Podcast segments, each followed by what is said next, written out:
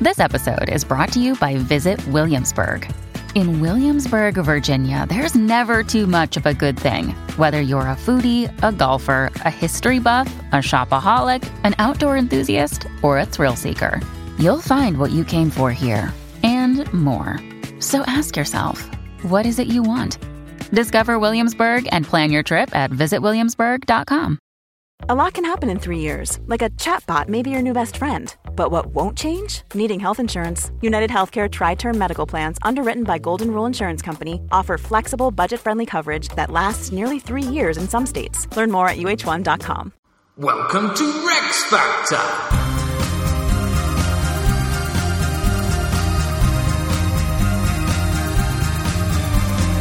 This week, Robert the Bruce.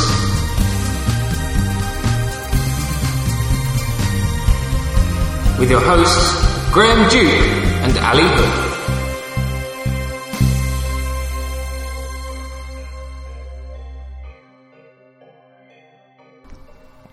Hello! Hello. And welcome to Rex Factor reviewing all the kings and queens of Scots from Kenneth MacAlpin to James VI.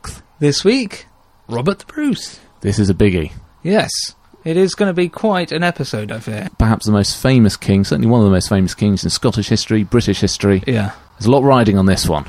No time for comments. Let's go. You all know the rules by now. Let's Start play. at 10. so, Robert the Bruce Yep. was born on the 24th of March, 1274, at Turnberry Castle, which Mm. is on the west coast of Scotland, and he's about 32 when he becomes king in 1306. Now we know that to be a good age. Same age as me. Oh, yeah. And he was the son of Robert de Bruce, Coincidence? and Marjorie, the Countess of Carrick, who seems to have been quite a, uh, a character because by legend, um, his father came to Carrick having been on a crusade of some, some kind to tell Marjorie that her husband had been killed. Right. And apparently she took a fancy to him and held him captive until he agreed to marry her. oh, really? um, now, he's actually the seventh Robert the Bruce. Well, this Which is a bit so confusing. They're an Anglo-Norman family that came over with uh, David I of Scotland in 1124, and they were given land in England and Scotland, and eventually became Okay. sort of primarily a Scottish family. But he's got some pretty impressive pedigree to him. Uh, for his father, he's descended from the kings of Scots and none other than William the Marshal. Oh, great. And his, for his mother, he's descended from the Ir- some of the Irish high kings, including Brian Boru. Okay, so he's got he's got the dynasty, the legacy. But does he have the chops when it comes to his appearance? Now, we will actually have a uh, pretty decent image to look at for him, but first of all, let's keep it traditional. Yeah. How is he going to look on the Heritage playing card? Do you know the trouble I've got here is I'm just picturing that actor from Braveheart. yes. So there, bear that in mind. Probably armed. Hmm. Kilt because he's the most famous Scottish king. Uh, armed with the sword. Brown hair. Looking fierce. Oh! Well, again, I'm afraid I have to say I wasn't expecting that. I cannot post to, post to wait this one. Wa- Wait to post this one. He's the ace of clubs, and he he is fully kitted out in armour, isn't he? He's got a, a helm with a cross in the centre, the Scottish lion rampant shield, an axe, and a sword. This guy is the business. Now, what kind of pose is it? Is he looking kind of pensive, like he's waiting for things to Well- come to him? Well, I tell you what, he, this is mid battle. They've captured him here. They've taken a photo right in the middle of a, a battle. Um, he's got a his shield is already beaten up. Can't see his face because of the helmet, Hmm. but I imagine it's roaring. He looks about as fierce as we've ever had on a card. Yeah, I think the artist clearly likes this man. And of course, you'll recognise the lion rampant from our uh, our, mes- our mascot, Robert the Bruce. Robert the Bruce, there he is. Finally, Yeah. his time. um, Now, I said that we do actually kind of have an almost photographic image of him Yeah. because recently, because his skull was dug up and Right. a cast was made of his head, We yeah. thus have the ability now, like with Richard III, to get a really good digital. Hang on, his skull was dug up. Yeah, a while ago. And then Why? they made a plaster cast. of it. Oh, you know, when they do, they do digging from time to time. Do you know what I'd like to do today? Do good old digging. okay, so that happened. Yeah, so And- they've had it for ages, but they've got this plaster cast. So they've taken that at Liverpool John Moores University and then digitally reconstructed what he would have looked like. So, Ali, would you like to see? I, I definitely would. Oh. Uh, um, he actually reminds me of um, Shrek. I suppose a little bit. Yeah, he's got he's quite a broad head, isn't it? isn't it? New Sweeney was it with Plan B? Ray Winston. Ray Winston. Mm. Yeah, there. That's who he looks like. He looks an awful lot better with a crown on his head. I mean, Uh, alternatively, I think if he were around now, he'd definitely be playing rugby.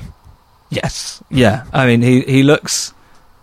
To be honest, he looks trouble. Mm. Would you want to be uh, standing in front of him on a battlefield? Definitely not. Uh, I think the only person I'd dare to take on with him, Edward the First. Mm. His skeleton apparently was measured at five foot eleven, but as a young man, he's probably about six foot one. Right. Hmm. So, like Edward, he's quite tall and very bulky Mm. yeah. with his head and presumably his body as well. So, this is quite a big, strong man. Yeah. That said, he's also a very well educated man. He probably spoke Anglo Norman, Latin, and Gaelic Right. because of his mother and his father, the different heritage. He Oh, may yeah. even have been fostered in Ireland for a time, which was quite common for spend a few years at the Irish court. Okay. And he did have a love of learning. Right. Apparently, he used to read French romances to his troops on the shores of Loch Lomond No, during he the campaigns. What? there- So you've got a bunch of Scotties and he's reading a Mills and Boons to them? Yeah. No. Now, a bit of backgroundy stuff in terms of how he comes to the throne.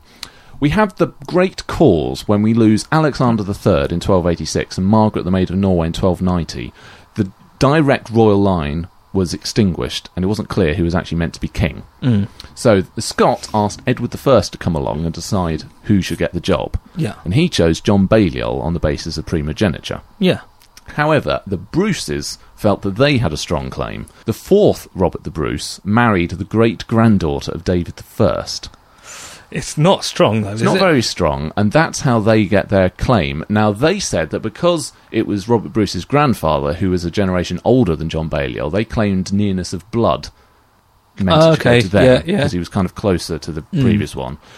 It didn't go to them, it went to John Balliol. But when John Balliol becomes king, the Bruce family don't really acknowledge him and Hmm. they kind of keep apart, try and do their own thing. Then in 1296, Edward I goes to war with Scotland and the Bruce family are in Edward's service. So effectively, they're fighting for the English against the Scots. To push out the Balliol's to get their own. Yeah, they hope that they will therefore get to replace Balliol. As it turns out, Edward I doesn't really fancy anyone being king, so Scotland, Balliol is made to abdicate and Scotland doesn't have a king. We then, of course, have a very humiliating conquest of Scotland, but William Wallace comes to the fore, Uh-huh. rebels in 1297. Um, Robert the Bruce was sent to help quell this rebellion, but he actually then changes sides and fights for the Scots. So after Wallace is defeated at Falkirk in 1298, Robert the Bruce became guardian of Scotland. Yeah, that's sounds a bit like Lord Protector. It's yeah, it's kind of that sort of thing. So it's a noble who is effectively running the country. Unfortunately, he's not on his own. He's sharing this title with John Comyn, who is a Yeah. cousin of John Balliol. Okay. So Comyn wants Balliol back. Bruce kind of wants to be king himself. yeah. And there's a lot of tension between the two of them, so much that they actually had a fight at court. No way. Well, I'm banking on this chap looking at him. Uh, they had to appoint a third guardian, Wim- William Lamberton, who was the Bishop of St Andrews, to kind of be the neutral party. They properly came to blows. Yeah, probably had a fight at court, had to be Wow. pulled apart. Mm-hmm. I mean, that's one way of doing it, I suppose. Unfortunately for Bruce, it's Common who really gets the upper hand because Bruce In the fight. Well, maybe not in the fight, but in the aftermath of the Okay, fight, right. um, Scots um, effect a very good diplomatic assault in Europe, and John Balliol actually gets released into French custody, having formerly been with Edward. And Right. it's looking like Balliol might actually come back. For Bruce, he then resigns or is just kicked out as guardian Right. because obviously with Bruce's, if the Balliol's coming back, the Mm. Bruces aren't really No need. getting much of a chance. His lands have been occupied by the English troops. His wife has died. Oh, It's looking pretty bleak for him. it's not looking good. So, sure enough, in 1302, he submits to Edward I, Okay, I mean, that's wise, probably. mm, secures the return of his lands and a marriage to uh, the daughter of the Earl of Ulster, Elizabeth de Burgh. Okay. Well, little Rex fact for you they get married on one of his family estates at Rittle. No way. Which is just down the road from us in You're Essex. kidding me. Robert the Bruce got married in Essex. But in Rittle, like that, that's the crow flies. That's about three miles away. Exactly. I tell you what, that is of all your X pacts, that blows me away. My best friend got married in that church. I had no idea. Wow. Now, in 1304, um, John Comyn, having continued to resist Edward I, secures very favourable peace terms for Scotland with Edward. So there's still g- not going to be a king in Scotland, but there is now a bit more of a Scottish administration, and the Comyn and their allies are all quite well set. Bruce, once again, isn't really trusted by Comyn. He's not really trusted by Edward either. No, that's probably wise. It is wise because he's got a bit of a plot going on, has Robert the Bruce. He's very um, friendly with uh, a couple of powerful bishops, Lamberton, that we mentioned before, and Robert Wishart, who's this aged uh, Bishop of Glasgow, who was one of the original guardians Right. back in 1286.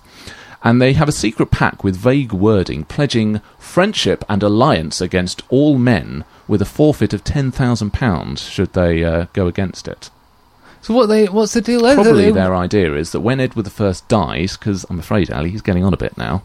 I don't want to hear it. They're probably going to try and get Bruce in as king. Yeah.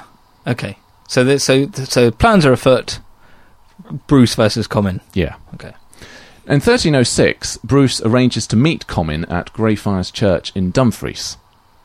Again, they have a bit of an argument. No.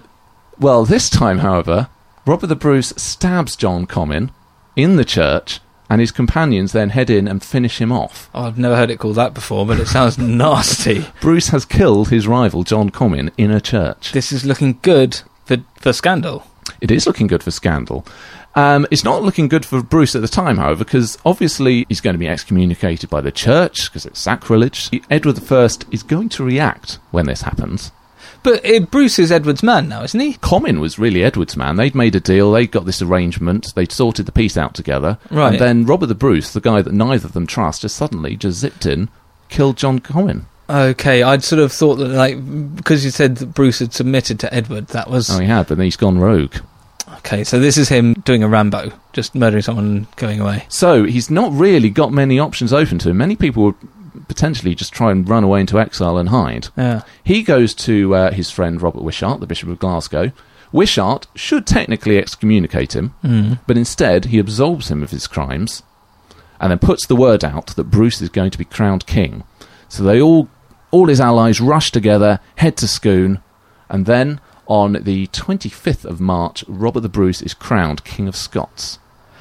That was a dramatic turnaround there. Mm. So f- he He's could- gone all out, basically. Yeah, yeah, yeah. They- I mean, he presumably had a bit of a to do, ended up stabby stabby, and it suddenly turned to his favour. Mm. But I can't understand that why, why this isn't as famous as Beckett. I guess because, I mean, I guess it not being a bishop, I suppose. But a king, effectively, Oh, king on effectively a king, king, yeah. murdered in a church. Mm. Wow. Two days later, Isabella, this woman who was the aunt of the Earl of Fife, so she's known as Isabella of Fife, she arrived and she claimed um, her family's right to crown the king because historically the Earl of Fife crowns the King of Scots at this ceremony at Scone. Not the because they fought for a while for to get an Archbishop of Edinburgh, didn't they? Yeah, they still haven't got the anointing Okay. and any of that stuff, but the Earl of Fife always does it. Now, the Earl of Fife is young and he's at the English court, but Isabella turns up and says, Well, we're meant to do this. Now, because Bruce has killed his rival and doesn't have an awful lot of Scots there at the time, they really want to try and get it as legitimate as Yeah. possible. So, two days later, they have another coronation ceremony. Right. And this time, he is crowned by Isabella, which is, I think, probably unique in medieval history that it's a woman crowning the king. Oh yeah. I Hmm. hadn't God, that had such twenty first century specs I'm looking at this with. I hadn't thought of that as weird. But that's a, another enormous Rex fact. Yeah. He's king, but the f- prospects don't look that great. There are only a few earls, bishops, and abbots there, plus his family. Um, the Comyn family were very powerful in Scotland, and there's still plenty of them. So they're going to fight back. And as we said, excommunication and, of course, Edward I. Yeah, he's got obstacles in his way here, hasn't he? His wife Elizabeth apparently said at the time, It seems to me we are but a summer king and queen whom children crown in their sport. Well that's a nice little analogy. He probably didn't appreciate it at the time. Shut up, I'm, pro- I'm a real king. Now, Edward was completely taken by surprise at this. He had no idea it was going to happen, but when he does find out the full details, he is furious. I can imagine. He knights his son, future Edward II, and 250 other men at this great banquet in preparation for war, and then he makes a vow to avenge Comyn by the God of Heaven and these swans. Why always just furious and just said the say what you see? He did basically just say what you see. Brilliant. He's my man. And he proclaimed that there would be no mercy for his enemies. No, well, he's sworn on the swans. There can't be. Exactly. Bruce doesn't really do very well. Shortly afterwards, he's defeated in a surprise attack by Aymer de Valence for the English troops, and he's forced to flee west with his army basically routed or killed. What's more, Lamberton and Wishart, his two bishopy friends, are captured. But he's been in he's been in scrapes like this before. His wife, daughter, sisters, and Isabella get escorted towards uh, Orkney by his brother Neil Bruce and the Earl of Athol, but they are betrayed and captured by the Earl of Ross. Oh no. Isabella and one of his sisters are then held in cages hung from turrets in public view for several years by Edward. What? He considered doing it for his, Bruce's daughter as well, but relented on the fact that she's very young. Seriously? Neil Bruce and the Earl of Athol, as well as various others who get captured, are hanged, drawn, and quartered. When Edward said no mercy, he meant no mercy. I mean, I like this man, but wow, I d- d- don't know why that shocked me more than being hung, drawn, and quartered. But Yeah. just they were they were alive in these cages. Yes, i- alive in cages on display. Goodness me. Bruce and his three surviving brothers, plus various other loyal attendants, flee to the west of Scotland and then either to the Hebrides and or Ireland, whereas he's got various family connections.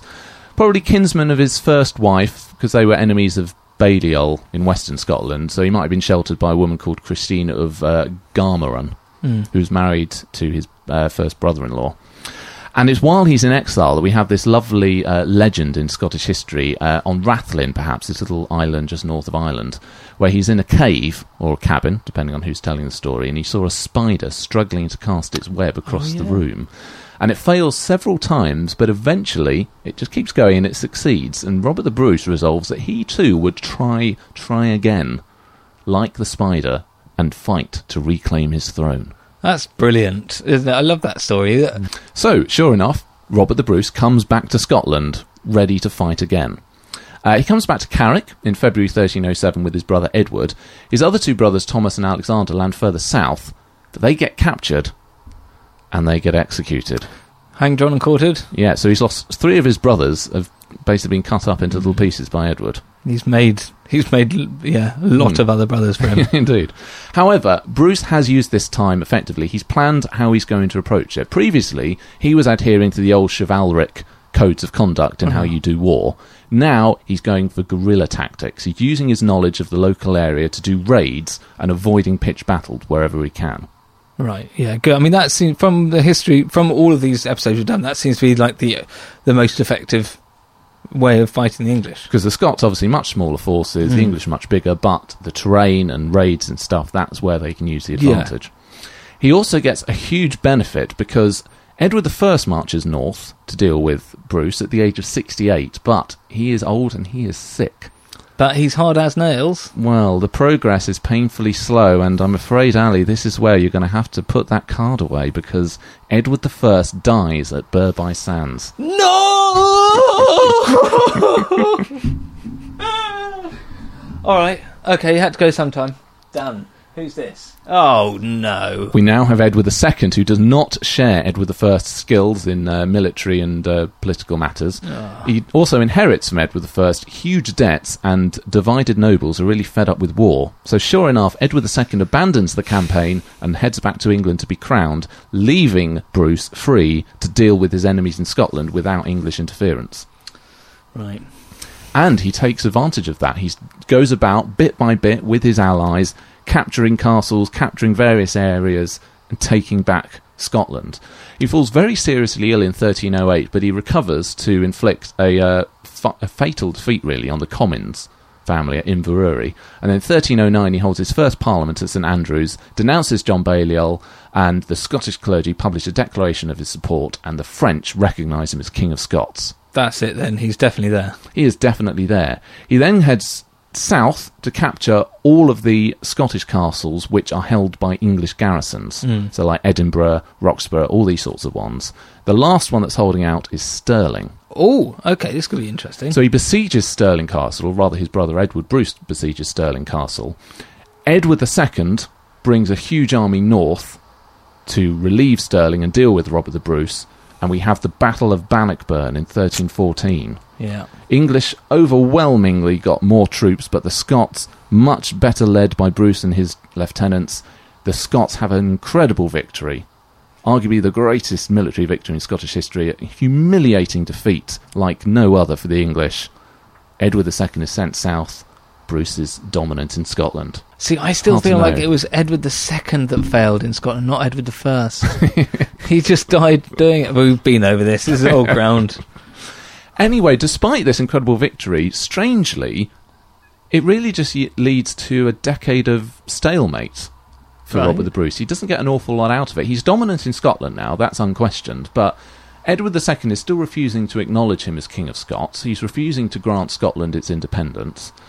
Bruce's health is failing intermittently. He falls ill quite a few times. He doesn't have a son at this point, and he's older than Edward II. So time's kind of running Hmm. Yeah. out a bit. So he's had this great victory, but then nothing happens. They And no Oh, but- son. And no son. What's he been doing? Well, his wife has been in prison for the Oh, of course. Last That makes things difficult, few years, isn't it? of course. She was released after Bannockburn. So Robert the Bruce is basically now just trying to force Edward's hand and put so much pressure on him that he's got to come to the negotiating table and recognise him as King of Scots. Yeah. So he uh, launches frequent and brutal raids into northern England. Mm. And then in 1315, alert yourself for another Rex fact, he invades Ireland. What? What? A Scottish invasion of Ireland? Scotland invade Ireland. That isn't. Ugh, hang on. they they always back, gang up on the English, or rather, the English gang up on them. Well, they do, but the Scots think, well, the English, of course, are in Ireland and they've got a base to attack Western Scotland. oh right, okay. so yeah, the I Scots see. Hmm. think, well, we'll cut that off and also we'll tie up English resources so that they can't campaign into Scotland. Good idea. and it's his brother that goes off. Edward Bruce goes off and does all of the fighting there. But he still has trouble. Edward doesn't like the raids, but essentially he can just ignore them. Why? Well, because they're just northern. They're not going to come any further south than York, realistically. They're not actually going to attack England, and he realistically he can just kind of ignore it because England's Right. that much more wealthy. Than, and he just won't wait for it all to blow over. yeah, there's a terrible famine from 1315 to 18 across Europe, which affects the Irish campaign, and indeed Robert Bruce's last brother, Edward Bruce, is killed in battle in Ireland. Right. And he had named his brother as his heir ahead of his daughter prior to this campaign. But now, by 1318, both his brother and his daughter have died. So he's only got an infant grandson left to succeed him. That is the weakness of Scottish kings, isn't it? The inheritance. But he manages to capture Berwick in 1318, but after this, the Pope, who was keen on all the European nations coming together and launching a crusade, Mm. doesn't like the fact that this is going on. The English are saying, God, these Scots, look what they're doing. Yeah. So the Pope excommunicates Robert the Bruce Uh-oh. and uh, places Scotland under an interdict. Oh dear. And then John Balliol's son, Edward Balliol, comes to England. Where's he been? He's been in exile in Okay, France, but he right. now comes to England. So now the English and the Scots who are exiled in England think, right, well, we've now got a rival candidate. Yeah. Because actually, arguably, Edward Balliol's got a better claim to the throne than Yeah. Robert the Bruce. Yeah, yeah. And there is a conspiracy, a Sewell's conspiracy as it's known, to uh, have a coup and place Balliol on the throne instead of Bruce. Okay, how's he going to react? Well, thankfully, it's discovered in time by Robert the Bruce, and the uh, the coup doesn't come to anything at all. He gets on the front foot again. In 1320, Bruce, the nobles, and the bishops issue a united front to the papacy with a protestation of their independence, of Bruce's kingship, and all the wrongs committed by England and Edward I over the years. It's a very famous document, the Declaration of Arbroath oh yes. Yeah. and we'll come to it later. It's an incredibly powerful document where they're really reasserting their independence. They're not caving in to the English or to the papacy. It doesn't do a lot initially, but it does start to help to turn the tide of opinion Yeah. in Europe. Edward II starts invading again. 1319 and 1322, but he suffers humiliating defeats on both of those. He's sent basically running away on both occasions by Bruce and his lieutenants. He does finally agree to a truce in 1323 to last for 13 years, but again, it's likely that Bruce is going to die before Edward, so Yeah. he's still not got a final solution. Thankfully, however, Edward II has a rather surprising turn of bad luck. Doesn't he just? In 1327, Edward is overthrown by his own wife, Isabella of France, and her lover, Roger Mortimer. And he is then um, made to abdicate Hmm. in favour of his uh, teenage son Edward III, and then gets a poker up the bottom The and is old- not seen again. The old poker up the bum trick. So who's this? We have. Da, da, da. Oh yes, things are about to get serious. Racing through the Edwards in this episode, we are, aren't we? aren't we? So Edward III is now king, and if you listen to our first series, you'll know that he is a very impressive military king, but at this point he's just a teenager and he's a figurehead for the regime that's led by Isabella and, And Mortimer, Roger yeah. Mortimer. But I have to say, if you were to look at these two cards side by side, they look fantastic. Hmm. I mean, what a what a what a war that would be. And now the Scots, of course, see this as a great opportunity to take advantage. Hmm. So the Scots launch some raids into northern England. Bruce goes to Ireland again and starts stirring up a bit of trouble. And so Mortimer, with Edward in tow, launches an invasion of Scotland, or rather he tries to, but the Scots outwit him just as they did with Edward II, and they inflict a bit of a defeat on him by attacking the English camp at night. Now, Edward II could invade, could, could ignore the Scots, but Mortimer and Isabella have got a weak position. They really need to shore up their regime. They don't want lots of Scottish invasions. So they really need to make sure it doesn't happen again. They come to the negotiating table. Oh right, okay. So the, he's got he's got all the keys there, didn't he? So in 1328, the Treaty of Edinburgh and Northampton, they acknowledge Scottish independence and they acknowledge Robert the Bruce as the rightful King of Scots. Now that is technically in Edward III's reign, isn't it? It is technically in Edward III's reign. He doesn't like it very much, as we will see perhaps in the next episode, but it has happened. Robert the Bruce has achieved Scottish independence and his own kingship, recognised by the English. Edward's legacy, Edward I's legacy, has Oh, been undone. yeah, it has rather. It has been undone by his sons and grandsons. And it's all in the nick of time because Robert the Bruce has been in really terrible health for the last few years. Uh, in 1327, he was said to be so ill when he was in Ulster that he could only move his tongue. Oh, what do you think? A stroke or something? Yeah, well, he seems to get a bit better. So 1328, though, he's too ill to actually attend this parliament ratifying the treaty. Oh no. Um, he then seems to go into almost a semi retirement. He builds a modest manor house for himself at Cardross uh, as his final residence with uh, glazed windows, an aviary, medicinal garden, and a little jetty for fishing and sailing. That sounds marvellous, doesn't it? That's the way to go. I mean, not double glazing, but glazing at least. Yeah. But then on the 7th of June 1329, at the age of 55, it all catches up with him and Robert the Bruce dies. But he dies in retirement. He does, really. He kind of given it over to uh, the man who's going to be the, uh, the regent. But that's uh, really unusual for a Scot. Oh, and he has had a son by this point as well, I should say. That comes Yes! along. So he's got an heir. okay, good. Now, interestingly, contemporaries said that Robert the Bruce actually died of leprosy Is that hence the uh, leper in the? in Braveheart. In Braveheart, so in maybe. Braveheart, it's his father, but there's Yeah. a suggestion that Robert the Bruce himself suffered with leprosy. And we'll see in the images that have been produced by Liverpool John Moores University, they've also shown Robert the Bruce as, as a leper. okay. It does appear that he has a skin condition. Oh well, poor chap. Now, it's possible that leprosy perhaps is just a catch-all term in medieval period for a skin problem. Right. So yeah. maybe it wasn't leprosy. It could have been another king's bones that they've dug up. So maybe this isn't Robert the Bruce. Maybe it's somebody else. could just be psoriasis or something. Oh, Well, yeah, exactly. Um, and it's hard to imagine a functioning king in this period with leprosy, particularly with all the stigma that would have had. And aren't kings meant to cure leprosy? It just touches. yeah, just touch yourself. No, but It's I can't 'cause working. this hand has leprosy. Don't you get it? Um, so maybe he did, maybe he didn't. But if you want to see what he would have looked like with the leprosy again, just check Yeah. out the Liverpool John Moores uh, University on Google. But that is it for Robert the Bruce. He got that independence in just in time. that was smashing. But uh, I think we're going to find that there's an awful lot to talk about when we come to review him. Yes. Battliness! First of all, we've got the Scottish Civil War in effect, where he's got to reclaim Scotland from the Common family and the English, who are Yeah. stationed there right at the start of the reign. Now, it's quite unlikely that he's going to have any success, given the fact that he's defeated and exiled and has three of his brothers killed within a few months of becoming king.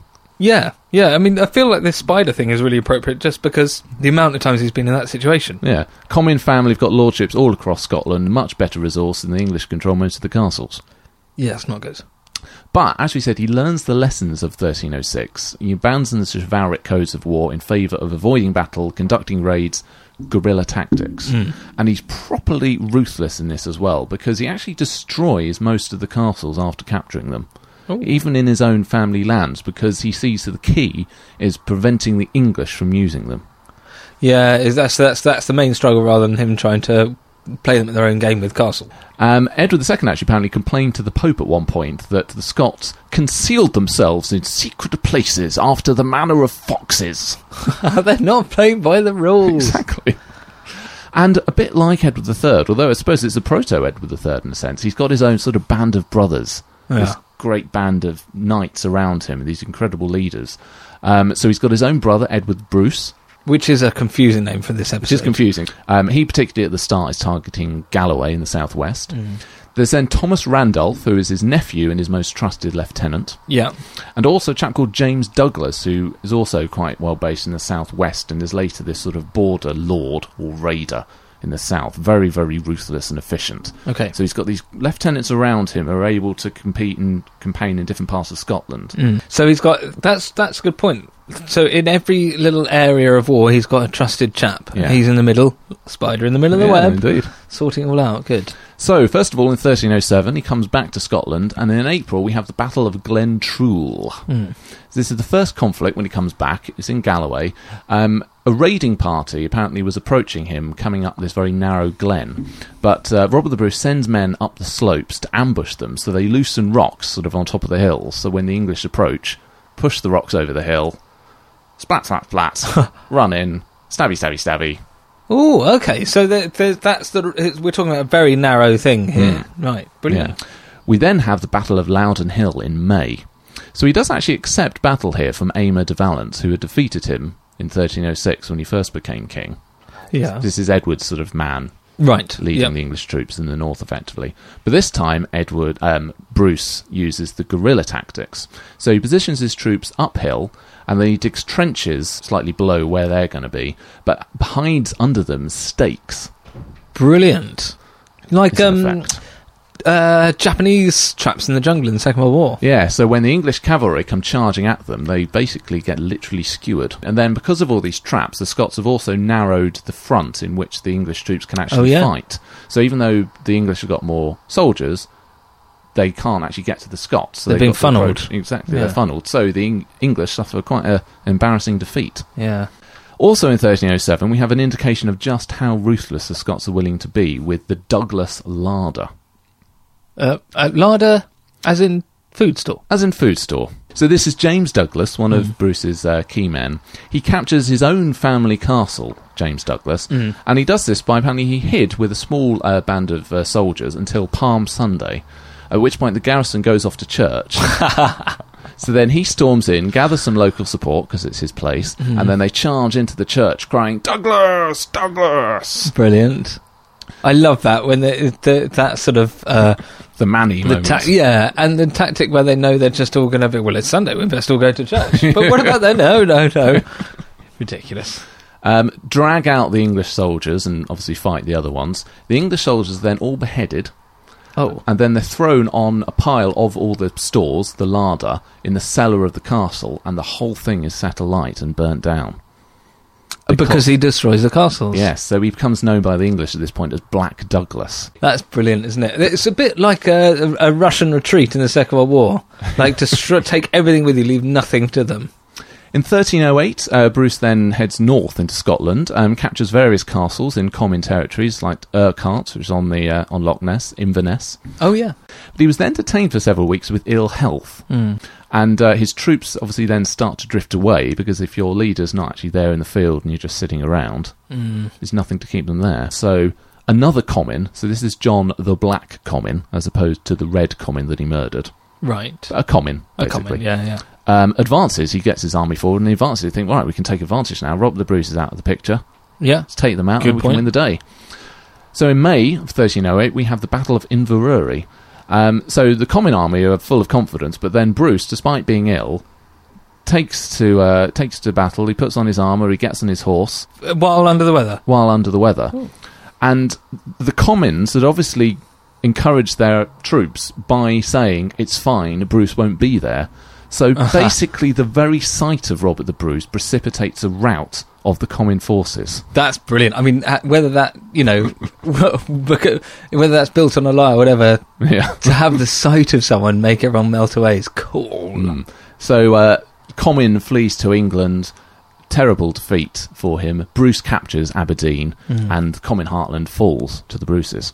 So in 1309, he then heads back to the west, links up with Douglas in Argyll to face the rival MacDougall family, who've got a lot of influence in the west in the Hebrides, Mm. Right. that sort of area, and they want to secure the west of Scotland. So they've decided to do this rather than to go south and irritate the English in the castles. Good idea for now. So we have the Battle of the Pass of Brander. Catchy. Sounds like it should be in Tolkien or something. yeah, doesn't it? So MacDougall tries to trap Robert the Bruce in a very narrow pass, so we're up in the mountains again. Same trick. Well, so this time Bruce is approaching them front on and going uphill. But what MacDougall doesn't know is that Bruce has sent Douglas and some Highlanders to climb up the mountain, go along, and then come down on the other side. Good one. So they trap them in a pincer movement on the mountains. yeah. Oh, just when they're trying to throw their stones, they get uh, Yeah. tap on the shoulder. So uh, MacDougall is defeated. He goes off into exile, and they capture their family castle of Dunstaffnage. Well, this is all looking rather good. So then in St Andrews that year, he's able to hold his first parliament with his enemies in Scotland defeated. Okay, so now onto the front foot. Yeah, so now he's got to deal with all of these Scottish castles that are garrisoned by English troops in the south of Scotland. Yeah. So this is sort of 1310 to 14, we are now, the next four years. Yeah. And again, there's just lots of brilliant castle capturing excellence Mm-hmm. from all of his chaps at this point. 1312, Bruce himself captures uh, Perth, led his men in this daring, dramatic attack, crossing deep waters, scaling the way with large ladders. Walter Bauer in the Scotty Chronicon Yeah. has Bruce Here we go. himself breaking the gates open to let the troops in. Cool. This is really very good, isn't it? This is what Braveheart should have been like. Why didn't they, they focused on the wrong person? In 1313, they recapture the Isle of Man from the MacDougals. Oh, the same lot. Same lot. Hmm. In 1314, Douglas captures Roxburgh Castle. And again, he uses a bit of uh, sneaky shenanigans here. He ordered his men to cover themselves with cloaks and crawl towards the gates in the middle of the night. Again, during another sort of festivities when the guards are a bit drunk and then apparently mistake them for cattle. What? Is that what they said? The, the, the sentry I said? thought it was a cow. Uh, What, black and white.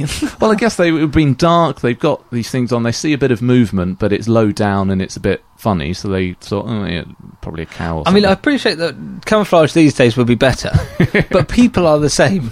You'd still think, well, that's just a fella in a coat. crawling, Yeah. but they didn't. Okay. So uh, obviously, I guess they let the cows in. Yeah, yeah. didn't see them approach, scaling the walls with hooks and rope ladders. And I've all seen of that. cows do that. Yeah. They can do that. all of that shenanigans. So we got them in the night, throwing the hooks up, climbing up. Yeah. Nighttime raid. Saying moo all the way along. And then in 1314, Thomas Randolph captures Edinburgh Castle. Uh, now that's a proper castle because Now- some of these aren't really Edward the First Welsh type castles, more fortified manors, aren't they? Now, Edinburgh Castle, if you've ever been or seen it on TV, it's it's on a mountain. It's on a cliff edge, basically, and one side of it is just sheer rock face, pretty Yeah. much. So it's quite a difficult one to get into. But Thomas Randolph has uh, met up with the son of a former governor of the castle, and he knows a secret way up the rocks. Oh, I thought he was going to have to go the other route, which is equally perilous, fighting through all the stalls, selling all the tat on the way up to the yeah. front of the castle.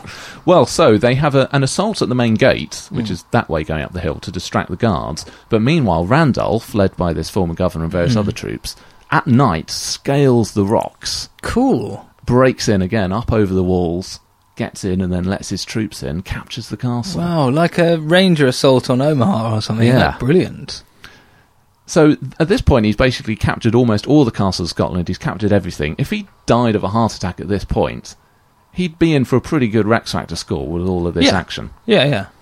But we're only just getting started. Oh, blimey, Bill. And the best is yet to come because we are now going to have the Battle of Bannockburn. Yeah, I mean that on its own as well. Yeah.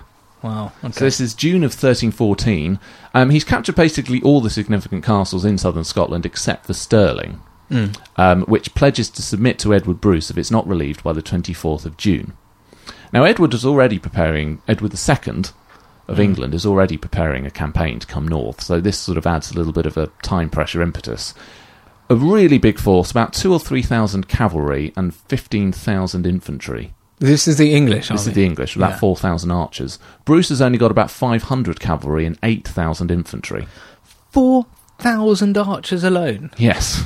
Wow. But Robert the Bruce's army is united. They're battle hardened over the last few years. He's got these very capable lieutenants in Douglas and Edward Bruce and Randolph, while Edward II is not such a great military figure. And the English are not so well united, particularly the Earls of Hereford and Gloucester, who are sort of in charge, are very much at odds over which of them gets sort of primary spot. It's also been a very wet summer, so a lot of the land is rather boggy, which isn't great for cavalry. And the Scots, cunningly, have uh, created these defensive lines of concealed pits and spikes again. Oh yeah. So they're Yep. controlling where the English can actually. I like that Go. Hmm. tactic. It's very good. So the Scottish are going to use the burn, the stream, as a defensive wall, and they've got these traps to now at the front, so the English advantage in numbers is going to be taken away a bit. Yeah, because if you're being funneled, it doesn't matter how many men you've got. If you can only sort of put two or three at the front each time, you Yeah. just sort of chop like lemmings coming towards you. Just chop, Exactly. chop, chop. So on the th- first day, 23rd of June, there's a little bit of action from the English. They're trying to get into a good position to be able to try and take advantage of their superior numbers. And Sir Henry de Bowen spots Robert the Bruce rather isolated and addressing his troops on his small little hobbler, which is like this sturdy horse that apparently the Irish like to use because it's a good way of getting around a bit Oh, quicker. okay. Right. So Bruce has just got an axe and he's on a little horse and he's a little bit isolated. And Sir Henry de Bowen thinks, wow, I've got a chance to take out the Scottish king. Why has the English been able to get so close to be able to They're see? sort of scouting out the position. okay. And de Bowen's on his horse, he's fully armoured, he's got his lance. Yeah. So he charges at Bruce. Good idea. Bruce is you know, on his little horse, but he sees him. He takes it up. So Bruce No. charges towards him. Like uh, so, um, this is a man with a lance, like you'd see them at tournaments. Yeah. Versus a man, I'm thinking of a sort of pony donkey thing with a hand axe. With his favourite axe, yeah. okay. So de Bowen charges towards him, goes in with the lance, but Bruce avoids the lance at the Matrix. last moment, stands up in the full of his stirrups, gets his axe rather like he has in that card, swings it with all his might, and cleaves the skull of de Bowen, killing him instantly. Whoa, wow. Uh, Graham, at at this point, I wish you could have seen that, uh, d- acted all of this out. So him uh, dodging like, oh, I said like that, um, but Matrix style, and then up in his stirrups. That's pr- that's really heroic stuff, isn't it? And then um, apparently his uh, the lieutenants then were sort of criticised him for taking such a risk, and he said his only regret was that he'd broken his favourite axe. Uh, that, well, I mean, how much can you break it? It'd just need a new handle, wouldn't it?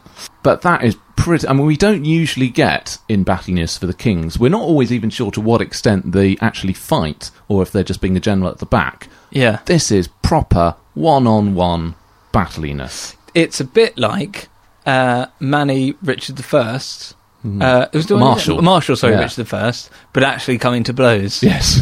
Well, or uh, Henry the Seventh and uh, Richard Richard, the the Third, Third, but yeah. again, nearly. This Nearly. is properly. Hmm. This is actually doing it.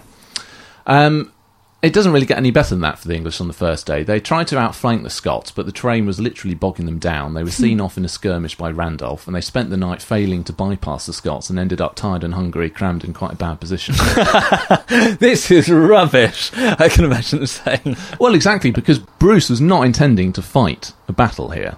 He's wanting to harry the English, give them some problems, and then withdraw. Yeah. Because that's his guerrilla tactic. You don't actually go for all out battle, because Yeah. that way lies problems. However, a Scottish knight, Sir Alexander Seaton, who had been in English service, defects during the night. And he comes along and tells Bruce the English have done this disastrous attempt to manoeuvre. The morale's really, really terrible. If you attack, you've got a great chance. Yeah. So the Council of War decides they're going to take the initiative and attack. Right, which is completely against his policy. Indeed.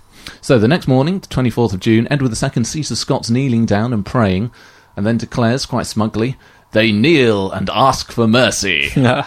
but he's then told by a Scottish knight, They ask for mercy, but not from you. To God they pray. For them, it's death or victory. And It's victory for the Scots. The narrow front, the winding stream, and woodlands means that the army isn't able to fully deploy, so they're kind of all bunched together and a bit stuck. Um, there's heavy hand to hand fighting thus for quite a few hours. The archers, the English archers or the Welsh archers, who should be doing real damage to the Scots and their pikemen, the Skiltrums, Yeah. are targeted early on by the Scottish cavalry. Good so idea. they're not able to deploy properly and therefore they're not able to target the Scottish infantry. Hmm. So they've lost that advantage. And of course, the boggy land and the trapped positions, again, the cavalry isn't really able to get into a, a very good situation either. And it's just a disaster for the English. Um, they get trapped, they get pushed back towards the burn, literally into it. So they're drowning, they're being trampled upon. Gloucester, um, the Earl of Gloucester, who's meant to be leading the English troops, has a massive old row with uh, the Earl of Hereford and basically just leads this crazy cavalry charge that he wasn't meant to and gets killed. Good. All right. Edward II sees that it's going badly and flees the battlefield. That's that's textbook Edward the Second, So isn't it? rather than organising the defeat so that it's a successful withdrawal, it just becomes panic when everybody sees that the king's headed off home. Yeah. Um, so, and he's forced to flee at great pace because he is chased all the way by James Douglas. And apparently, according to the poet Barber, he had not even leisure to take water. Right. That I mean that makes it sound quite luxurious, but uh, presumably he couldn't even stop to Yeah. to. Wow. So when they say all the way, do they mean like to the border? All the quite way a back long, to- quite a long way he pursued him. So he has to leave behind his shield, his privy seal, and its keeper. no way. So the chap with the seal is just left behind. So he is actually is this is this this isn't a one on one chase. He's probably got a retinue. He's with got a him. retinue who are seeing it off, and likewise Yeah. Douglas will have a retinue chasing him. But it's quite it's fra- it's close run thing. He does nearly Wow, I wonder really how could have close they been- got to each Yeah, um, and also even his court poet. Why did he? Yes, to that leave is behind. so Edward the Second. what do I need for battle? Sword? mm, Yeah, yeah, poet. Pack him. Get him in there. I need Uh, yeah. a man to speak well of my victory. it is a huge victory for the Scots. So let's remember against overwhelming numbers. The Hmm. Yeah. English had such an advantage of numbers. Yeah. And the Scots have never had a victory like this. In fact, I think all the ones we've done, we've never really properly had the Scots defeating the English. An But- English king and the Scottish king facing off, and the Scots have won. Yeah, and a battle. It's not, a little just- skirmish, it's yeah. just an epic battle. all the time that we've been doing this Scottish series, when we were doing the early ones and we are talking about uh, battliness, it tended to be like skirmishes where actually the numbers could have been like 60 people or something. This is not just him winning, but winning on their terms on a on a battlefield. Amazing. And we're not done yet. Hmm. Because he's going to invade Ireland. Of course he is. Edward uh, Balliol, his rival, had patrimony in southwestern Scotland, and his father, had John Balliol, had been Lord of Galloway. So the Balliol family have got a lot of links in this area, and he allies with the exiled John MacDougall of Argyll, who was able to retake the Isle of Man in 1315. So from the Scottish perspective, there's a real risk that the English and the Scottish rivals are going to be able to launch an attack on the west coast. Right, yes. Yeah, yeah, I got you. And uh, the Bruce family, as we said, have got descent from the Irish High King. So Robert Bruce actually wrote to the Irish chiefs saying how they shared the same national ancestry, common language, and custom. And he provides this vision of a sort of pan Gaelic Scotia, um, referring to their Nostra Nacio, our nation. So it's almost this Really? idea of like a combined peoples. Of uniting- the Scots and the Irish. Yeah, united. Because we'll recall from our very first episode of Yeah. backgroundy stuff, the Scots are actually descended from the Irish. So Not bring it including all the back Welsh together. at all. Not including the Welsh, Welsh but I'm and sure Wales. they'd like to. join in. Join in. yeah.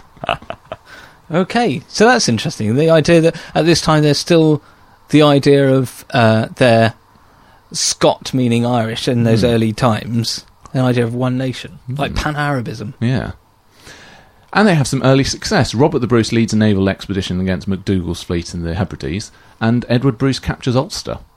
good. And then Hugh O'Neill and 12 local chiefs in Ireland recognise Edward the Bruce as the High King of Ireland. Right. The first one since Rory O'Connor in 1193. High King of all Ireland. Yeah. So they used to have high kings where they didn't have someone who was properly king of Ireland, but one of the kingdoms, their king would be recognised as, As, the like, yeah. top dog. like leader of a, a coalition. Yeah. Um, but that's that. In it, so he's effectively conquered Ireland. So the English are unable to invade the west of Scotland. They don't have extra resources to invade Scotland during this period at all because they're committing Hmm. it to Ireland. So it does, it does do Interesting. a pretty impressive job. Remarkable. And the ambition Yeah, Yeah, yeah. I think when you know when you didn't give Edward uh, Edgar the Peaceable the ambition because he didn't head off to try and invade uh, Yeah. the Vikings. Well, there's certainly no lack of ambition from Rob the Bruce here. I, it's just stunning as well from from such beginnings. yeah, when he's trapped in his cave looking at a spider's web. Yeah. I'd be tempted to stay in the cave. Yeah. we then have further invasions of Scotland by Edward II later in the reign, Right, which yeah. are also seen off in a very impressive manner. Uh, in 1319, he leads a force of 10,000 men, Edward, to recapture Berwick, but Bruce just is- ignores the siege going on at Berwick and sends in Randolph and Douglas to do this charge into northern England. Because Isabella is based at York at this point, because Edward's brought the court north. So they just charge for York to try and capture her, Good idea. because obviously then Edward's going to have to It stop. turned round and yeah. Um, they're met by a local militia outside York, led by the Archbishop of York and the Bishop of Ely, and it Oh, he's not- features a number of uh, priests.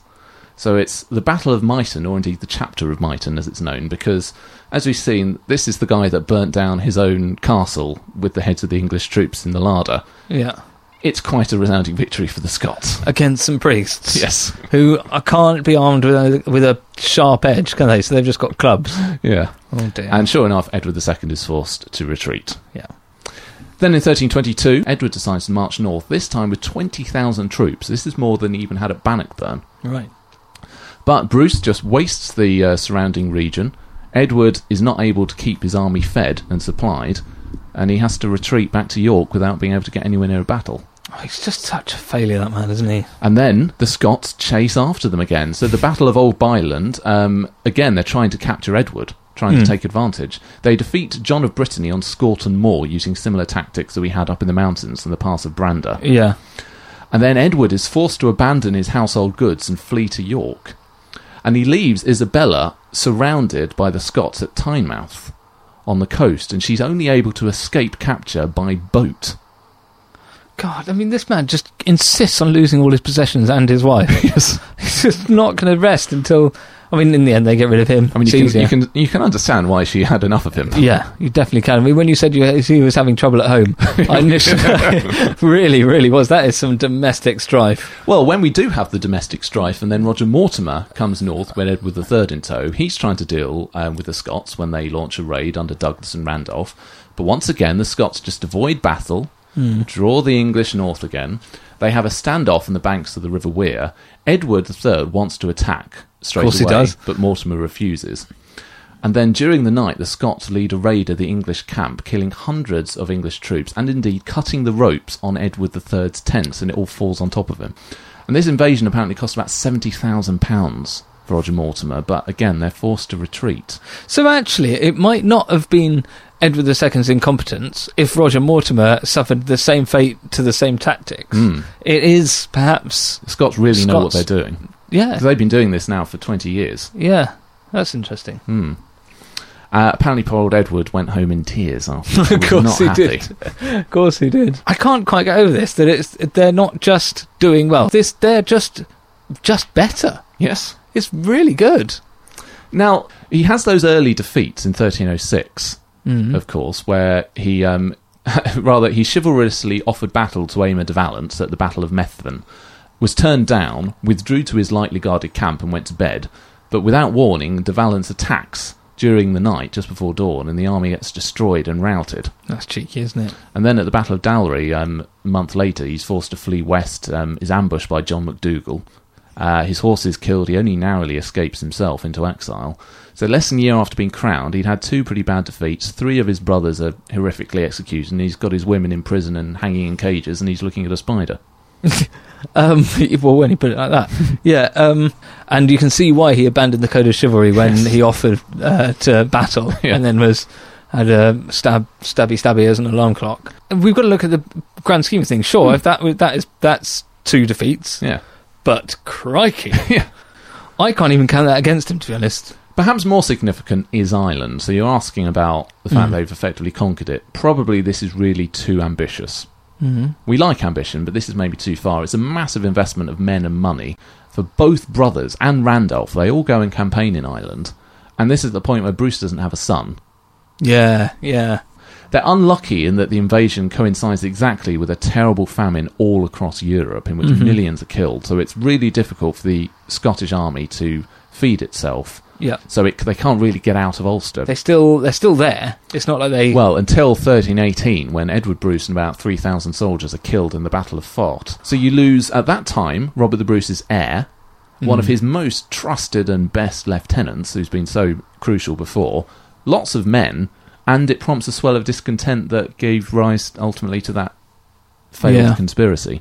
Yeah, I mean, if we were, if it were Edward the First, and it would clearly, he didn't like to do anything that wasn't conquest. He would clearly have been going to conquer. Yeah. maybe that was the idea. It had done its job. Probably not in that he devoted so many of his Hmm. closest people to it, but it did. It did do a job for them in the meantime. Bearing in mind that Scotland is the thing here. Hmm. The other thing is, I suppose, that in a funny way, there's a limit to how significant these victories are. Like we said with Bannockburn in the biography, despite this incredible win, he doesn't quite capture Edward II, and the situation with England kind of stays a bit of a stalemate. He can't get them to recognise him as king.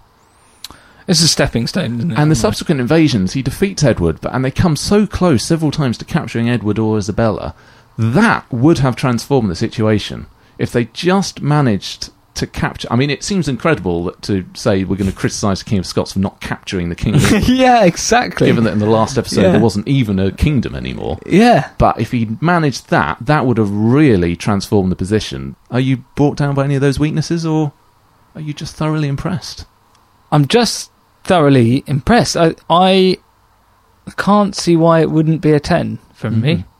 Because I mean, obviously, I suppose with compared to the English kings, we're not conquering England like William the Conqueror or Canute. We're not conquering France like Edward III or Henry V. Well, but we're, we're not conquering a foreign country, but No. you're effectively conquering your own. In that Yes. You're sitting under, under sort of English control to Yeah. take it all back and have it utterly recognised. and then to have Bannockburn, Yeah, and then to have these further incredible victories Yeah. and that humiliation for Edward III. I mean, he's and actually, he is invading foreign countries with oh Ireland. yeah, but- and the raids into England, Into as well. It's- it's got to be ten.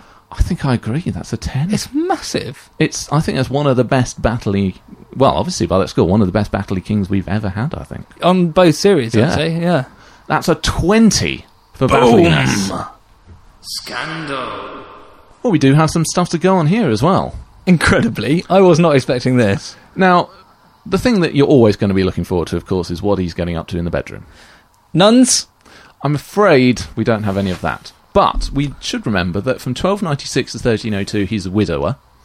And from 1306 to 14, his wife is imprisoned by Edward. Yeah, He's got a lot of time to spend as a effective bachelor, yeah. and he takes advantage of it. Yay! He has at least five illegitimate children. Jolly Uh, good. There are five that are named. Some have suggested that perhaps the ill health that affects him throughout his life, rather than being leprosy, maybe it could have been what was known at the time as the pox, which is effectively a venereal disease. It's Oh. almost a sort of syphilis. Okay. Yeah. Yeah. Well, I'm. I mean, that's the th- my theory that I'd like to stick with. He also seems a bit untrustworthy at the start. And this is maybe when you said, why didn't they make a film about him instead of William Wallace? Yeah. Wallace is straightforward, just all about Scottish independence. Even when he's just, it's a bit annoying that he's doing it, he will not give it up. He is a bit annoying, isn't he? Bruce, however, is not quite so obvious early on. He flip flops somewhat between England and Scotland. 1292 to 96, the Bruce family are in a huff with Balliol, and they actually fight for Edward against True. John yeah, Balliol yeah, and yeah. the Scots in 1296. Scandal. 1297, Bruce is sent by Edward to deal with the Scottish rebellion, but then changes sides. Hmm. But then he capitulates with the other nobles at Irvine without actually having any battle. Hmm. Various Scottish chroniclers have him present at the Battle of Falkirk, fighting for Edward against William Wallace.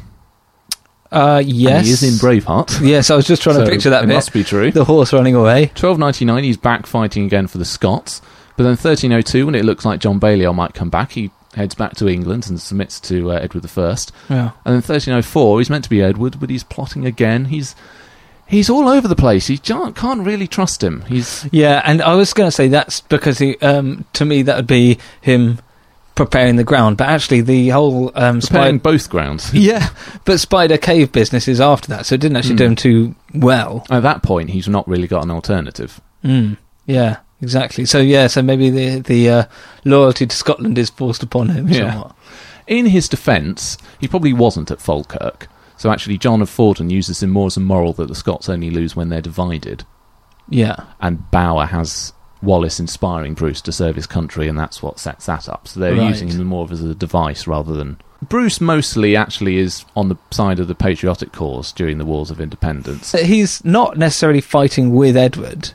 Hmm. He's he's fighting against the Commons. He wants to be Yeah. king. So, So he thinks if he fights with Edwards, he'll get to be King of Scots. yeah, and it's not really the it's not really the, he's- the the the whole problem isn't framed as Edward or independence. Mm. It's But if you're going to make a blockbuster, simplistic, I heroic see. movie of this, it's Yeah. a bit trickier to do this period and not have and have a kind of black and white picture of him. There are definitely shades of yeah that that sort of nuance isn't quite as easy as Mel Gibson with blue paint. grey. Hmm. Yeah, we also have a lot of shades of red, of course, when he murders John Comyn. That to me, excuse me, is just enorm.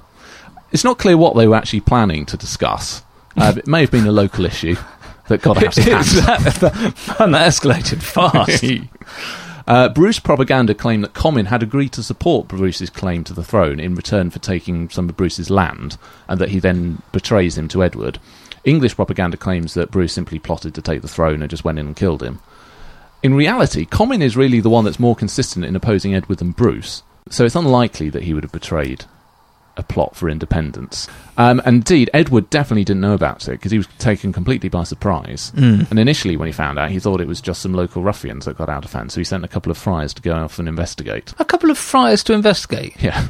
Real life cadfiles. Yeah, well, it was a murder in a church, you know. Yeah. Great. Okay. Brilliant. Alternatively, it may just have been heat of the moment. They had an argument and he got cross and stabbed him. That's what I want to believe. But nevertheless, he has murdered the most powerful noble in Scotland, who does himself have royal blood. He's descended from Donalbain, Hmm. Macbeth fame, at the high altar of a church, which Yeah. is sacrilege, for which he is excommunicated. And he basically starts a civil war in Scotland. If you were to judge scandal on the day, Yeah. the biggest punishment is excommunication. So the Pope is effectively giving him a 10 here. Aside from all the other stuff. Yeah. Have you got anything against? Well, not really, other than I suppose the loyalty one, you know, you can debate that point and whether actually he's just being a fairly reasonable noble at the time. He's got lands on both sides. It's a difficult situation, but he has some illegitimate children and he does stab his rival to death in a church. He starts the Civil War. Yeah. He does a Thomas Becket. He uh, has, you know, he doesn't waste time. He has all the sexy, sexy. I mean, I can't. I'm struggling to not score this a ten as well. It doesn't feel quite as strong as um, Battliness, but it's eight and above for me. Yeah, I mean, I think I'd maybe the. Maybe if it had been a bishop or something, or if it had been. I don't know, maybe if the list of illegitimate children was a bit longer, like a Henry I or Yeah. something, Yeah. when it's a double figures. But it's got to be a decent score. This is. I wouldn't like to score it any less than eight. I can't for some reason I I'm struggling to go higher, but it's I feel it's a solid eight. Hmm. Yeah. I think I agree. I think eight is a fair score. Hmm. It's, it's high. It just somehow doesn't quite resonate enough to be above. I think that, if it but- wasn't for his incredible battliness, he'd have got even higher on yeah, that. Hmm. maybe. anyway, that's a sixteen for Scandal. Subjectivity. Well, let's see if you can keep this rolling. The biggie here really is securing Scottish independence. Yeah. Because we've got to remember before this, after the death of Alexander III in 1286, Scotland for the last 20 years had suffered internal divisions, weak leadership, recall John Balliol, Mm. humiliating defeats to England, and basically it's lost its status as a kingdom. Edward has just first just removed that. Yeah.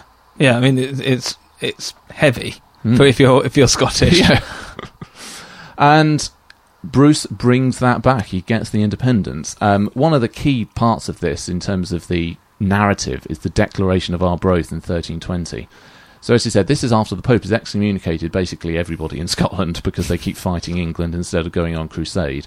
We have this incredible rhetoric stressing Scotland's ancient origins, the oppression suffered by Edward I, and the fact that the Scots are fully united. And a little taste this is the most famous uh, extract from the Declaration of Arbroath. For so long as only a hundred of us stand, we will never yield to the dominion of England. We fight not for glory, nor for wealth, nor honour, but for that freedom which no good man surrenders but with his life. Yeah, that's pretty I mean this is a bit declaration of independency. It, I mean, some have speculated whether it was an influence Oh right. on it. I am think probably they're suggesting maybe not, but but but it's It's certainly got that sort of tone yeah. to it. Yeah, that, I mean that that has all the echoes of a fabulous movie speech. It's Definitely. great. Then in 1328, we have the Treaty of Edinburgh Northampton, where he forces um, negotiations with Isabella and Mortimer. Scotland will pay £20,000 of reparations for all the nasty stuff they've done in the north of England, but in return, they get recognition of Bruce as king, independence, and a marriage alliance between Bruce's son, Prince David, and Isabella's daughter, Princess Joan, Of w- from Edward II. Edward, the, Edward III's sister. This that's almost back to what Edward I proposed right at the start. Hmm. Yeah. Though it's the other way around this time. It's the Scots Yeah, have got the yeah. boy. They're four and six at the time, but you know, Actually, that is very telling, isn't it? This time it's the Scottish way round. Hmm. the border will be returned to how it was under Alexander III, and uh, England will support having Bruce's excommunication lifted. And and here's the language. And we recall previously this rather abject submissions that Balliol was making to Edward I. Here's the language supposedly of Edward III in the treaty. Scotland shall belong to our dearest ally and friend, the magnificent Prince, Lord Robert, by God's grace, illustrious King of Scotland, and to his heirs and successors, separate in all things from England, whole, free, and undisturbed in perpetuity, without any kind of subjection, service, claim, or demand. If your grandfather could hear you now, imagine. Wow, that's un- unambiguous, isn't it? Scotland is an independent country. Yeah. We also have evidence of pretty good governance from Robert the Bruce in this period. Um, he's the first king to hold pretty much annual parliaments. So That's he has good. over 30 assemblies um, in his reign. This is where they're really gaining the consent of the community of the realm to give legitimacy to his kingship. Hmm. So we have treaties, taxation, succession, all of these things are ratified by Parliament. It's not just the king issuing Hmm. decrees willy nilly. 1326 Parliament is the first one to include representatives of the burghs, the market traders. Right. and towns. That's brilliant, isn't it? Hmm. He's got a very capable chancellor in the form of Bernard of Arbroath. Bernard, that's because of Westworld, I'm saying Bernard. yeah. and Bernard of Arbroath, who is the one that probably wrote the Declaration of Arbroath, surpasses the annual output of charters and letters patent under Alexander III. This is from a period of really just having to fight for survival to then really fully functional government. Yeah, like uh, uh, every cog of governance going there. Um, civil war and property disputes was quite awkward because lots of people disinherited people who come back onto the Bruce side who had lost their lands to somebody else and now they're back and they want it back. There's a lot of difficulties here where you could really see the country just tearing apart with all the nobles at each other's throats. Seems like he does pretty well to stabilise all of these claims through the court of law, so that it does function quite well despite all of the chaos. Which I'd going say was on? quite surprising, actually, because normally with these situations we've seen from previous Rex Factor, when you get someone whose uh, dynasty perhaps isn't so secure at the start, Hmm. they put their cronies in charge and they, they control everything. Don't put it to law. Hmm. It's great. And diplomacy is pretty good as well. He restores the old alliance with France in 1326 with the Treaty of Corbeil, renews the northern trade route with Norway, and the commercial links with the Low Countries and the Hanseatic towns. And the Pope does eventually lift the interdict and the excommunications. And what's more, as a final success for Robert the Bruce, right at the end, he grants the use of holy oil to anoint the monarchs in coronations. I mean, they're running out of superlatives, this chap. But so they're, they're now he's been recognised by Parliament, by other countries, by the Pope, by his own country, by the English, By God. by God, and he's got this. He's got his um, olive oil as well, Yeah. so he's on parity with England. Yeah. There are some negatives to subjectivity. This is not the easiest of periods. In terms of the independence, the Declaration of Arbroath is great rhetoric, but didn't have a lot of impact at the time, other than maybe nudging the Pope to start changing his mind. The problem, though, with the Treaty of Edinburgh Northampton is that Robert the Bruce is only a year away from dying at this point, and he's got an infant son. The treaty is very unpopular in England, and Edward III is determined to undo it. But for that year, But for that year, it's fine. But if you're a subject of Robert the Bruce, it's not an easy time to be alive. We've got that famine I mentioned, 1315 to 18, killed millions across Europe. It's also the ending of the medieval warm period. And Oh, yeah. apparently, there's the eruption of Mount uh, Tarawera in New Zealand. yeah, and which causes uh, was that the cause of the famine? Actually, maybe. Yeah, I think it was, yeah. And so the deprivations of all the warfare that's going on, and Bruce, of course, wasting the land, and it's Scottish land he's wasting to stop Edward II being able to supply his army. That's not great fun if you're a Scot in the region. Mm. No. There's a cattle plague as well. Oh, Well, it's, no, it's not. It's just loads of people in Their coats. coats crawling. It's not his fault, though. It's not his fault. He does have some money troubles. Now you were saying how impre- we were saying we were both saying how impressive it was that he's able to deal with all of the land claims Yeah. and keep everyone happy. But partly this is by just giving away a huge amount of royal land. Okay. The problem with this is that um, basically he doesn't actually have an awful lot of money coming in. So under Alexander III, the sort of royal uh, demesne had about in 1264 he had an income of five thousand four hundred thirteen uh, pounds, Oh, of dear. which nearly three thousand came from crown lands. In 1328, that's gone down to sort of three thousand eight hundred pound income, with only four hundred sixty-five pounds from crown lands. Oh, wow. So Crown lands have gone down by thousands because he doesn't have any of the land anymore, so it's not coming in. To the effect that in 1326 he has to request a tax from Parliament where it says that the lands and rents which used of old to belong to his crown being so diminished that he had not maintenance becoming his station. Goodness me, I hadn't even considered that. But that's he solved. He had the means to solve a problem. and That's how he solved it. If, if, it, if for the sake of Scotland, which is this subjectivity bit, is I'm I'm for the moment not fussed whether he's um you know bedecked in ermine. you know this is about being a subject and his Actually, it shows good subjectivity that he's impoverished himself so much in Exactly. order to solve the problems. Yeah.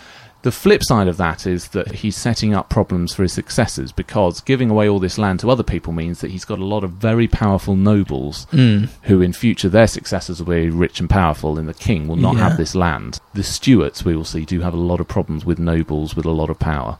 The last thing against him in subjectivity is the brutality. Hmm. Let's not forget he does acquire the throne by stabbing his rival to death in a church. yep brilliant. After defeating the Commons at Inverary, we have the harrying of Buchan, or Buchan, I think pronounce it, inflicted appalling assault on their territory. Villages are burned, crops and cattle destroyed, local people massacred, the land left barren for about a generation. That's to ensure that the Commons have no support again. Mm-hmm. But it is that is really brutal. Yeah. Does he have any problem with it again? No, Check. It's not in Scotland, but he is pretty brutal to the north as well. He's effectively um, he gets paid by some towns not to attack. Um, so apparently, thirteen fifteen to twenty two, they raised twenty thousand pounds just by bribing the northern English Brilliant. towns not to Yeah. be massacred. Not all of them can pay that though, so others suffered burning and pillaging. It must be a bit like when the Vikings were coming along, when they see the Scots coming off in the distance on the horizon. Yeah. It's that same sense of dread and terror. Yeah, yeah. And in Ireland, they're very unpopular, the Scots. The Annal of Loch Sea celebrated the death of Edward Bruce as the greatest deed done in the history of Ireland. After the years of famine, the deprivation, the Scots were seen worse as the Eng- than the English. So they're very glad to be rid of them. Now, of Yeah. course, this is before some of the stuff that's gonna Cromwell? come later, but nevertheless, it's, uh, you know, hmm, Yeah, that's pretty damning, isn't it? The the poor Irish. It seems like the whatever goes on on the mainland, they sort of then the rules don't apply when they go across the water. yeah. Uh, So, I mean, it's still you might say that given the circumstances, Bruce has been doing a good job of getting things in order, but hmm, but for the majority of Scots, they're now in they they it, they are Scots really. I mean, that's the full stop. Before Yeah. they were under the English. yeah. it's pretty good. And yeah, so and we've got to think of those two images of man in a cave looking at Yes. spiders to fully fledged government recognised around the world, blah blah blah, with all of the bits and mechanics of government going on. hmm.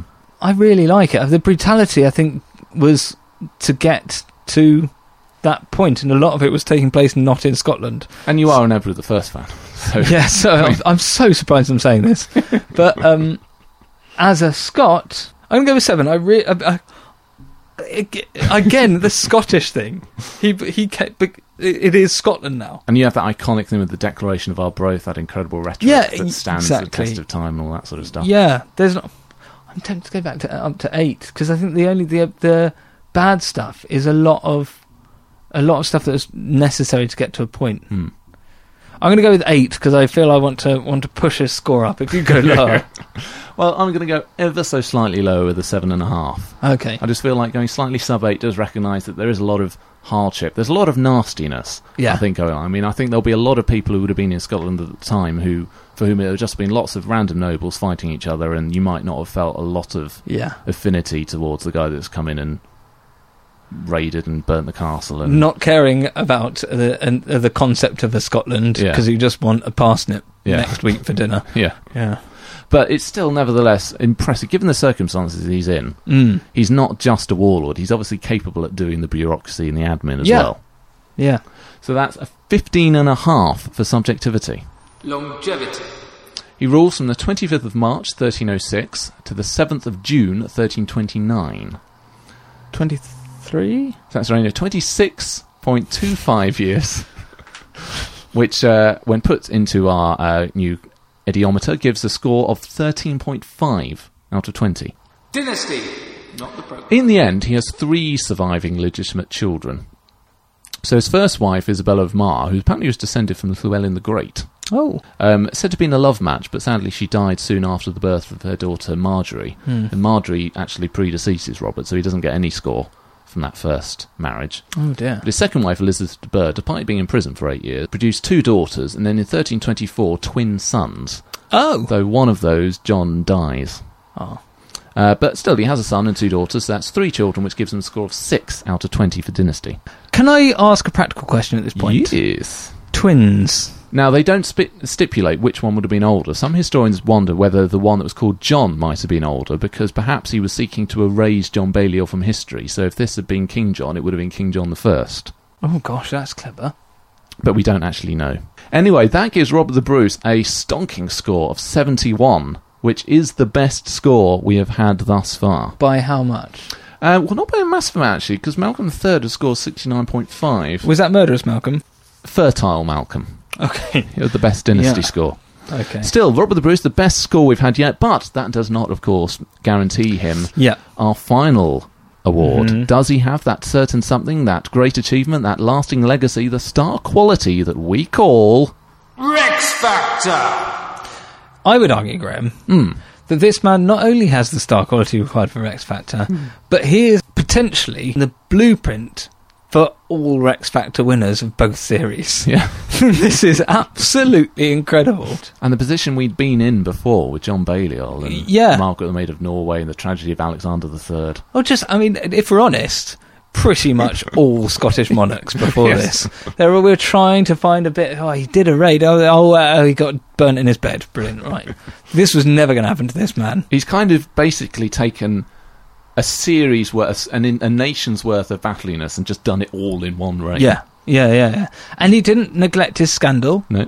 He d- tried to do a, a, a post Beckett Beckett. Yeah. Um, certainly had a lot a lovely time with the ladies, Mm. and and the subjectivity bit. There's you know there's government, there's Scotland, there's the Declaration of Arbroath. Mm. If anyone is going to be there waving their favourite little axe, it's this man standing in stirrups and burying it in an Englishman's head. Yeah. It's a yes. It's a yes from me as well. It's a it's an incredible reign. Yeah. It's brilliant. He's one of those where like it's you go into it thinking, well, obviously Robert the Bruce, but I think it I think it matches up when you look at the uh, the events. I think it does. Uh, he, the legend is deserved. It exceeded all my expectations. I, I had a knowledge of the highlights, Yeah. but not thinking that they were there for the re- same thing that we've seen in a lot of previous Scottish history because that was it. But Yeah. no, all of his downtime was spent being amazing. so Really that good. is a yes for Robert the Bruce. Well done. Hey! He has the Rex Factor. He joins various others on that Rex Factor mountain, but perhaps standing a little higher. Yeah, a little. So, uh, thank you for listening. If by some bizarre um, scenario you think we got that decision wrong, you can let us know on Twitter at RexFactorPod. Get involved in the discussions on the Facebook page and like us, or email us, rexfactorpodcast at hotmail.com, or go onto the WordPress site and the blog, and you can do the polls to say whether or not you think they deserve it or not. If you like to support the podcast, you can do so. Leave a review on iTunes That's very helpful. helps people notice us, and we think it probably helps us go up the charts. Um, if you would like to um, support us financially, that would be very, very lovely, of course. You can do a one off donation on PayPal, or you can do crowdfunding, where you pay us every month and you get to join the Privy Council. Yeah. And the various rewards for joining. Everybody gets access to our Privy Chamber bonus content that we do after each recording. We do a little behind the scenes chat and reflection. $2 a month, you get a comment read out. $5 a month, you get free access to all our special episodes, which usually Oh, you yeah. have to pay a couple of dollars for. $10 a month, you get a lovely Privy Councillor mug. $15 a month, you also get to commission a blog on the subject of your choice. And $25 a month, you get to commission a podcast special on the episode of your choice and get a t shirt. Yes, and uh, we're in the process of designing those, and they're fit. And thank you very much to some of our new Privy Councillors. We've got Charlie Durrant, Charky Boy, Azana, Muscuriata, Jeddah Lilly, Laura Bates, Julia Lamore, Chris Grafton, Steve Loeffler and family, Matt Trollinger, Rennie Barnes, and Heather Willis. Arise, you legendary lot. That's lovely. Thanks so much for joining us, and looking forward to seeing you all in the Privy Chamber. So that is it for Robert the Bruce. Very, very impressive stuff. Yeah. Next time we'll be back with his son, David II, who's got rather a lot to live up to. And a pretty heavy English king on the doorstep. Indeed, Edward III is not going to like all of this. We'll see how it goes next time. Cheerio!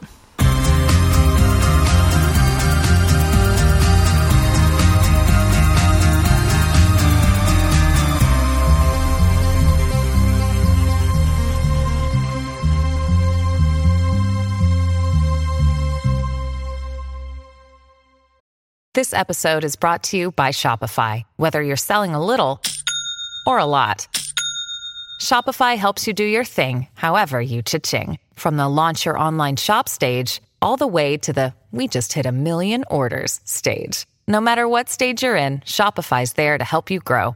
Sign up for a $1 per month trial period at shopify.com slash special offer, all lowercase. That's shopify.com slash special offer. The Hargan women seemed to have it all, We were blessed. My mom was amazing. but detectives would soon discover Inside the house, there were the bodies of two women. a story of betrayal you would struggle to believe if it wasn't true. I am just praying to God this is a sick joke. From 48 Hours, this is Blood is Thicker The Hargan Family Killings. Listen to Blood is Thicker The Hargan Family Killings wherever you get your podcasts. This episode is brought to you by Rakuten. Are you ready to shop?